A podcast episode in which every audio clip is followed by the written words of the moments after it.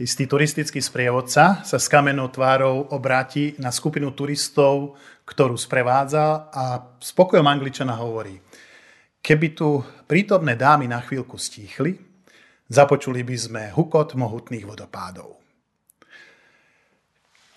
Hovoriť je striebro. Vraj mlčať je zlato. To hovorí naše príslovie. Takisto zvykneme medzi sebou hovoriť slova ako ticho lieči keď s manželkou chodíme aj s deťmi do prírody, tak si zvykneme občas tak zastať a započúvať sa a povedať si, počuješ to ticho?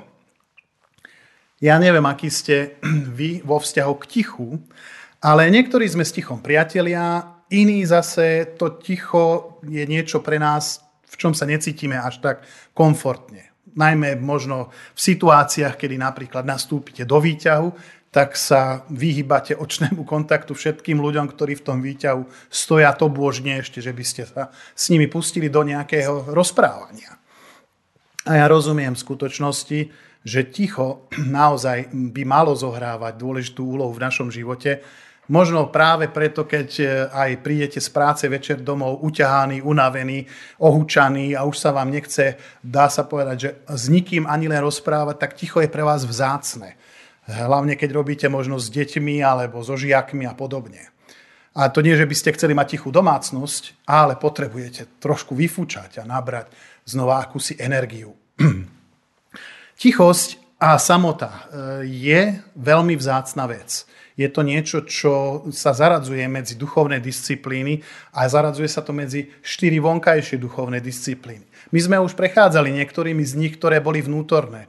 Hovorili sme o čítaní Božieho slova, hovorili sme o rozjímaní, o modlitbe, ako sme aj hovorili o pôste.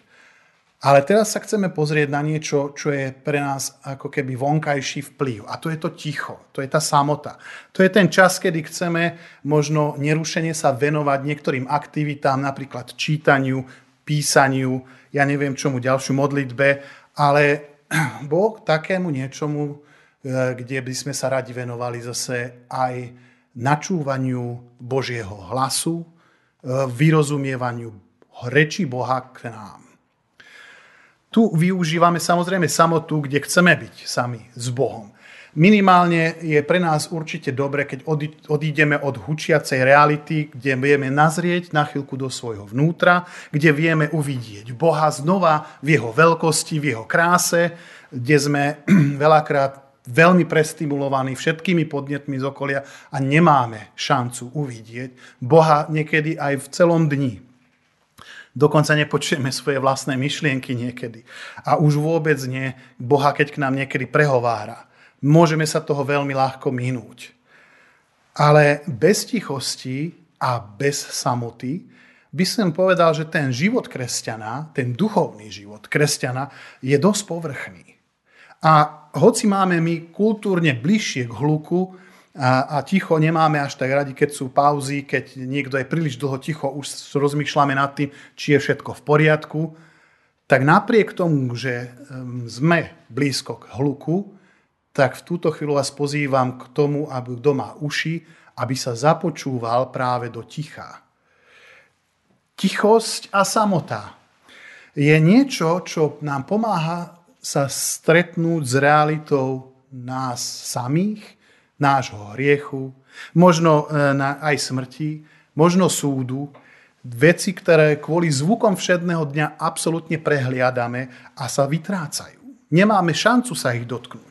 Tak ako behom pôstu možno zistíte, že normálne jete oveľa viac, než je potrebné, tak keď sa vnoríte do ticha, alebo sa stiahnete do nejakej samoty, tak zistíte, že nie je potrebné hovoriť zďaleka toľko, koľko si bežne myslíte. Túto disciplínu ľudia často kombinujú aj s pôstom. Táto disciplína nás sa svojím spôsobom prináša do hĺbšieho porozumenia o živote a o Bohu samom. Ježiš toto ako náš príklad môžem ho uviesť v tejto celej situácii, keďže nemám jeden text, tak Ježiš často odchádza do samoty. Či je to už večer, alebo je to nad ránom. On odchádza. Ľudia sa Krista domáhajú, prichádzajú k nemu, chcú byť s ním, chcú byť uzdravení, chcú ho počuť, a je, lebo vedia, že im môže pomôcť. A áno, Ježiš im aj vie pomôcť. Ale on v istom momente svoju aktivitu stopne a odchádza do samoty. Ja neviem, či by ste sa dokázali vyhnúť výčitkám, svedomia, keby ste odišli do samoty e, od ľudí, ktorým viete pomôcť a oni čakajú tú pomoc od vás a sú na vás nastavení. Ale Ježiš to urobil a on to robieval. E, my totiž sa strašne radi e, cítime dobre vtedy, keď ľudia o nás stoja keď majú o nás záujem. Milujeme ten pocit dôležitosti, moci, nepostrádateľnosti, keď robíme niečo, čo iní nevedia urobiť alebo nedokážu, ale Ježiš tomuto pokušeniu nepodliehal. Odišiel do samoty, do ticha, aby si odpočinul. A tak rozumieme tomu, že my nemôžeme byť ako Ježiš, pokiaľ si nevieme nájsť čas, aby sme boli o samote a v tichosti, kde sa dobíja naša duchovná sila. Neviem, ako je to s tebou, ale verím tomu, že potrebuješ aj ty dobiť baterky. Samozrejme, netreba za každých okolností hneď ujsť od všetkých zvukov a, a od ľudí, aby sme mohli počuť Boží hlas, ale sú chvíle, kedy je treba, aby ten hlas sveta v nás bol umlčaný, aby sme my mohli počuť ten Boží. Je to ako v príklade proroka Eliáša, ktorý keď je vo svojej etape života už unavený z toho, že bráni Boha, jediného živého, pravého Boha, zo všetkých síl pred svojim národom a je za to prenasledovaný, je za to ponižovaný, je dokonca za to mu siahajú na život, tak keď je v tejto fáze, v tejto etape svojho života tak unavený, že už ani nevládze ako keby ísť ďalej, tak si láhne na zem a túži dokonca zomrieť. Má, má depku, v ktorej sa chudák našiel a nevie si s tým pomôcť. A v tomto celom prichádza k nemu Boh, posiela svojho aniela, nakrmi ho, povie mu, kde má ísť a keď príde na určené miesto, tak zrazu sa mu Boh zjavuje. A je napísané, že to zjavenie vyzeralo asi takto, že pred pánom išiel veľký vietor, prúdky, ktorý trhá vrchy a láme skaly, ale pán nebol vo vetre. Po vetre zemetrasenie, ale pán nebol v zemetrasení. Po zemetrasení oheň, ale pán nebol v ohni. A potom vyšiel tichý a lahodný šum a keď ho Eliáš započul, zahalil si tvár plášťom. V tom prehovoril k nemu akýsi hlas a pýtal sa, čo tu robíš, Eliáš? A Eliáš zrazu počúva Boha vo vánku. Ticho, ktoré Vánok predstavuje, nie je prázdne. Je plné Božej prítomnosti a jeho slov. A pozýva nás ponoriť sa do tohoto ticha. Boh sa kedysi týmito mocnými zjaveniami alebo prejavmi alebo znakmi, akými bol oheň, vietor alebo zemetrasenie, on zjavil Mojžišovi. Či už pri kríku horiacom alebo na hore Sinaj, keď tam bol s izraelským národom. Tentokrát ale Eliáš spoznáva, že Boh neprichádza v sprievode týchto znamení. Žiadneho z týchto vecí hovorí, nebol tam, nebol tam Boh, ani vo vetre, ani v zemetrasení. Až nakoniec nastáva ticho, nastáva pokoj, doslova prichádza hlas jemný, prichádza pán v tomto hlase a v tomto posvetnom tichu zrazu Eliáš započuje. Čo tu robíš, Eliáš?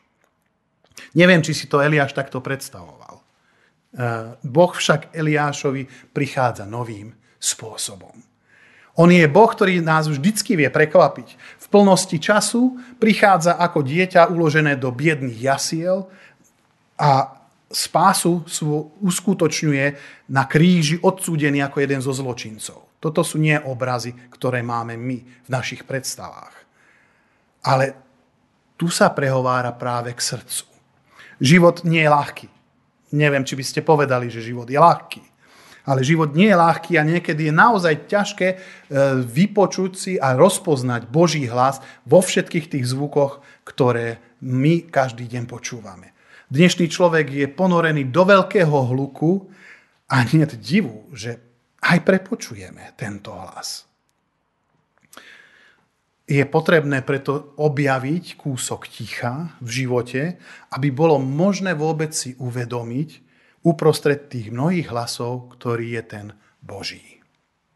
Hlas jemného ticha nám pripomína, že Boh sa neprejavuje len výnimočnými spôsobmi, veľkolepými zjaveniami, ale oveľa častejšie, oveľa častejšie naozaj Boh pôsobí nenápadne, ticho na pozadí celých dejín, aj s tým, čo sa bude ešte len diať a zdať aj chaotické v prípade tohto Eliáša, ktorý nevidí ako keby cestu von zo svojej situácie jeho národa, kedy budú na trónoch sedieť králi Hazael a Aram a Jehua, ale Boh už má svoj plán.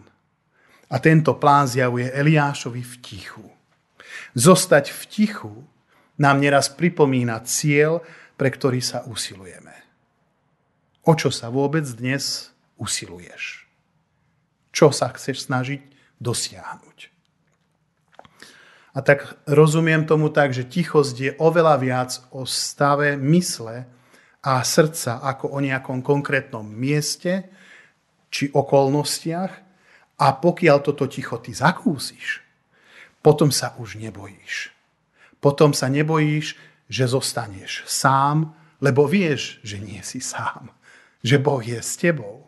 Ba čo viac, dokonca sa prestávaš báť okolností, prestávaš sa báť ľudí, že by mali nad tebou nejakú kontrolu a vytváraš si pomaly, ale isto vo svojom vnútri akúsi svetiňu, ktorá sa stane súčasťou tvojho bytia. Kde začneš zažívať vnútornú slobodu, k započúvaniu sa vždycky do toho jemného hlasu. A ešte jeden benefit tejto tichosti tu existuje. Že pokiaľ sa vnoríme do ticha a prestaneme používať slova, staneme sa oveľa citlivejší na načúvanie. Tiež sa touto disciplínou učíme, že kedy máme hovoriť a kedy sa zdržať hovorenia. Ako zlaté jablká na strieborných podnosoch je slovo povedané v pravý čas, hovoria príslovia. A kľúčom sa tu stáva sebaovládanie. Pričom sa tu učíme nachádzať aj rovnováhu v porozumievaní, že keď je treba hovoriť, tak nezostávame ticho. A zase keď je potrebné zostať ticho, tak nehovoríme. Tichosť je tiež priamo úmerná dôvere, ktorú skladáme v Boha. Že Boh je na tróne, kde si uvedomujeme, že On je môj ochranca. Že On je ten, ktorý vedie boje namiesto mňa. Zostať ticho namiesto seba ospravedlňovania. Zostať ticho namiesto snahy sa ukázať v lepšom svetle. Zostať ticho kde si chceme urobiť renomé pred publikom. To je záležitosť kráľovstva tichá, kráľovstva a dôvery hospodina. Lebo rozumieme, že tu dovolujeme Bohu ako keby to, aby On sa stal mojím obhajcom. Nie nikto ďalší. Ako Ježiš, keď stál pred Pilátom. Bol ticho. Viete, keď počujete tichý Boží hlas, keď niekto šepká, asi ste zažili situáciu, keď niekto šepkal. Aký nám to vysiela vôbec signál? Myslím si, že jednoznačne je to o tom, že to je nasmerované na mňa, kde mi to ako keby naznačuje, že poď bližšie. Poď bližšie, aby som ti mohol niečo povedať. Rád by som ti povedal niečo len tebe, niečo dôverné, len pre teba. A toto je ako keby základným princípom porozumenia tohoto ticha, tejto samoty. Že Boh nás volá do ticha, do samoty preto, aby sme ho započuli. On nám nebude hovoriť vtedy, keď nemáme možno pripravené srdce na to, aby sme ho vôbec počúvali. Kým to naše srdce bude nastavené na iné hlasy, tak my ho nezapočujeme. Ale on nás potichu volá k sebe, aby sme mali uši len pre neho. Lebo ináč by to, predpokladám, asi bolo len také hádzanie periel sviniam, alebo, alebo pri hádzanie zrna na cestu pri sejbe, ktoré slnko rýchlo spáli. Boh a jeho vláda, jeho kráľovstvo najčastejšie neprichádza tak, že by sa to dalo pozorovať fyzicky, e, fyzickým zrakom. Dá sa poznať tým, ako je písme písané, ktorí ho hľadajú celým svojim srdcom. A tak tie výhody a tie prínosy toho ticha, tej samoty, sú viaceré. Môžeme sa vnoriť do Biblie a vidieť ich, že žalmista získava moc cez ticho a načúvanie hospodinu, kde sa upevňuje dôvera v Boha, kde sa prehlbuje vzťah s Bohom práve v tejto tichosti. Ja neviem, či si do dôsledku možno uvedomujeme tú skutočnosť, ale práve keď hovoríme o duchovných disciplínach, tak všetky duchovné disciplíny sa ako keby odvíjajú od tejto jednej. Práve tichosť a samota nás posúvajú do toho, aby sme čítali Bibliu, do toho, aby sme sa modlili, do toho, aby sme možno pôstili a vychutnávali si Božiu prítomnosť.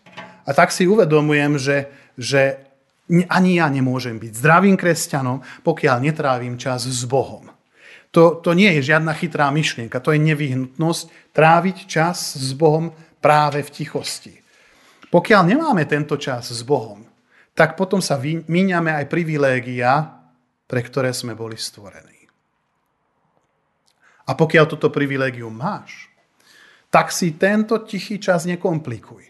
Možno taký krátky nástrel takého tichého času s Bohom na 15 minút by mohol obsahovať utíšenie našej mysle, upokojenie srdca, také zrelaxovanie, možno na 3-4 minúty si zobrať nejaký krátky text písma, prečítať si ho a potom nad ním ďalšie 3-4 minúty rozmýšľať, žuť ho troška a vnímať, kde sa dotýka toho môjho života.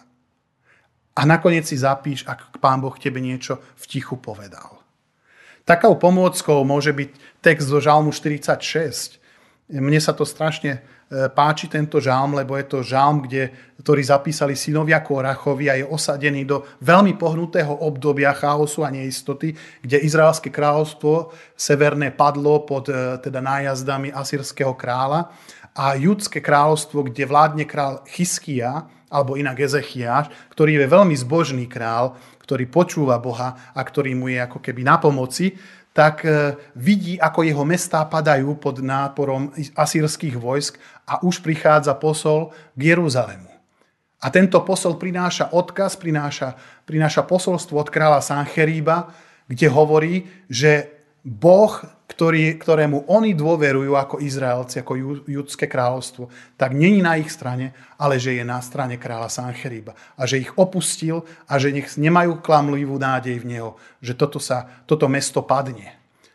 A keď to počuje ľud na hradbách a král Chyskia, tak je z toho chudák celý, e, celý zmorený a zoberie si to posolstvo, zoberie ten list, vojde do chrámu, rozprestrie ten list na zemi Láhne si tam a pláče pred Bohom a volá na neho, aby mu Boh bol na pomoci e, v tomto čase.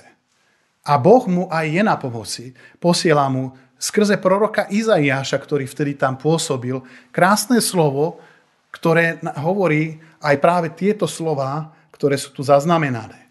Že preto takto vraví hospodino Asýrskom kráľovi, nevstúpi do toho mesta, ani šíp tam nevystrelí. Nepôjde proti nemu so štítom a nenavrší proti nemu vál. Vráti sa cestou, ktorou prišiel, ale do tohto mesta nevkročí. Záštitou budem tomuto mestu, aby som ho zachránil kvôli sebe samému a kvôli môjmu služobníkovi Dávidovi. Sú to nádherné slova a ja nebudem teraz čítať celý tento žalm, ale rád by som sa pozrel na skutočnosť, ktorá nasleduje za každým štvrtým veršom, má ich 12 tento žalm, a za každým štvrtým veršom nasleduje slovičko sela, alebo selach. Čiže máme ho tu trikrát. Žalm je akási pieseň, alebo prebásnená pieseň. A slovíčko selách za každými týmito štyrmi veršami sú, sú akousi odmlkou v tejto piesni, kde sa spevák ako keby potrebuje nadýchnuť, zatiaľ čo ten hudobný nástroj ďalej pokračuje v hraní. A tak tá, to slovičko sela v hebrejčine nesie v sebe viacero významov, ktoré všetky asi ani nepostrehnem, ale je to niečo ako prestávka, je to niečo ako medzihra, je to niečo ako pauza na premýšľanie, ale je to zároveň aj oslava a chvála. Čo keby som chcel zhrnúť e, veľmi jednoducho do nejakého rozrozumiteľného záveru, tak by sme mohli povedať následovné.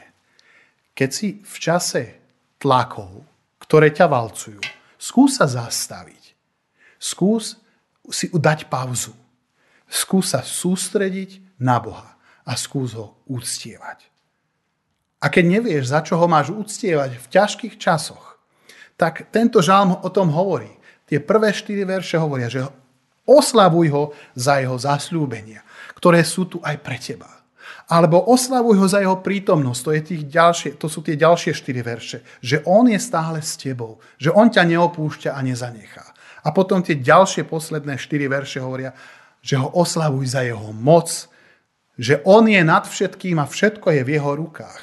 Kde v tom verši 11 sme nakoniec volaní k zníženiu hlasitosti, k utíchnutiu a k poznaniu, že Boh sám je jediný pán. Utíchnite a poznajte, že ja som Boh, že som vyvýšený medzi národami, že som vyvýšený na zemi. Utíchnutie v tomto zmysle znamená zloženie zbraní, kapituláciu, v ktorej dochádza k poznaniu, kto tu je skutočne pán. Kto je víťaz.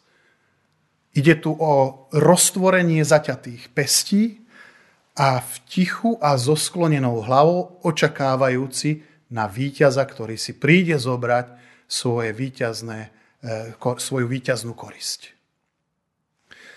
Tú noc vyšiel aniel hospodinov pri Chyskijovi a pobil v asýrskom tábore 170, 185 tisíc vojakov. Keď ľudia ráno vstali, aj hla všetko bolo samá mŕtvola.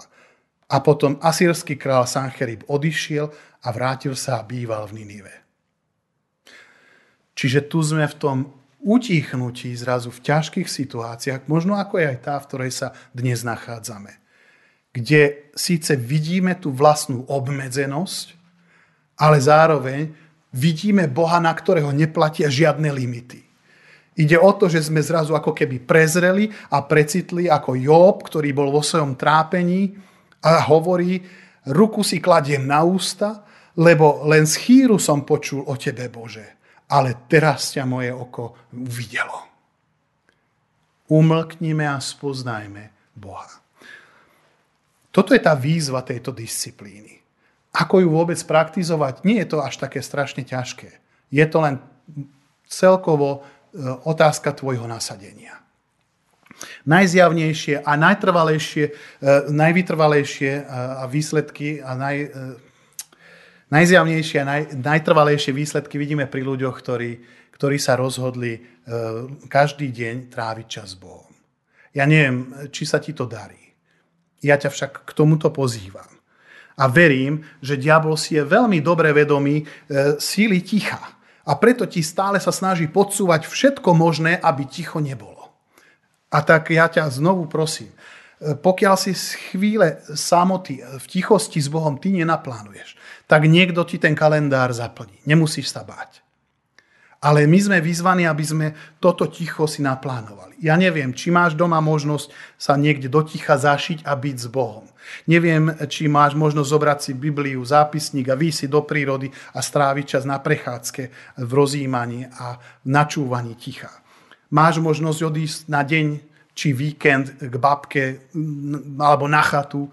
Možno si dať čas, ktorom eh, môžeš byť o samote. Urob tak. Možno si vidí, ja neviem, len na Bratislavský hrad, ale sed tam, prechádzaj sa. Najdi si čas, lebo pánom svojho času si ty. Nikto iný ho za teba nespraví.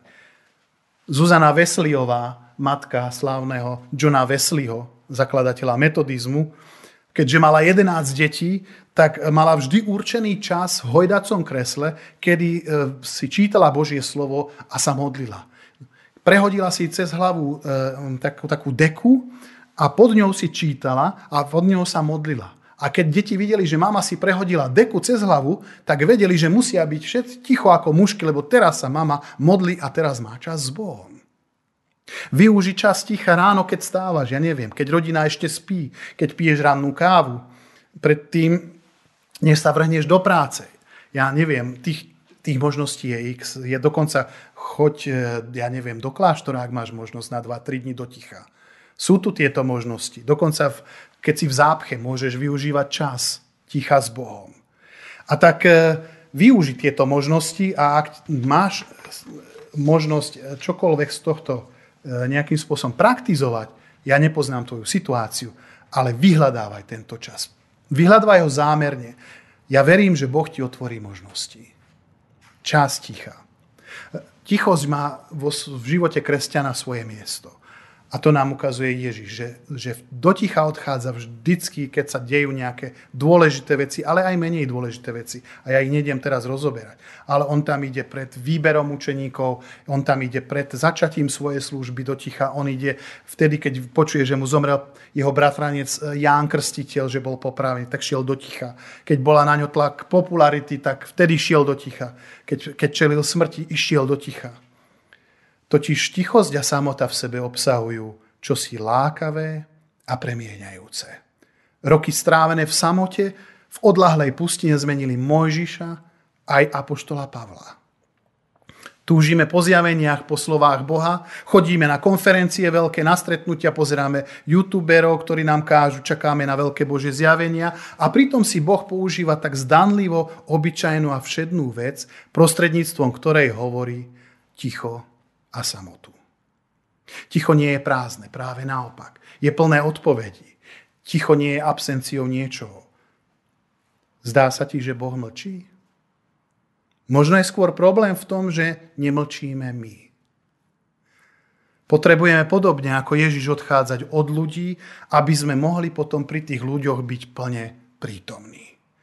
Takto sa naučíme aj väčšej citlivosti a aj súcitu s druhými. Či netúžiš po niečom viac? Máš tiché miesto? Kde je tvoj duch obnovený, občerstvený? Lebo len na tomto mieste, len v tichu, dochádzaš k hlbšiemu porozumeniu, že Boh má naozaj všetko pod palcom a že my môžeme pokojne pustiť veci z ruky a prestať sa obávať. Hospodin je vo svojom svetom chráme. Zmlkni pred ním celá zem. Utíchnite a poznajte, že ja som Boh, vyvýšený medzi národami a vyvýšený na zemi. Amen.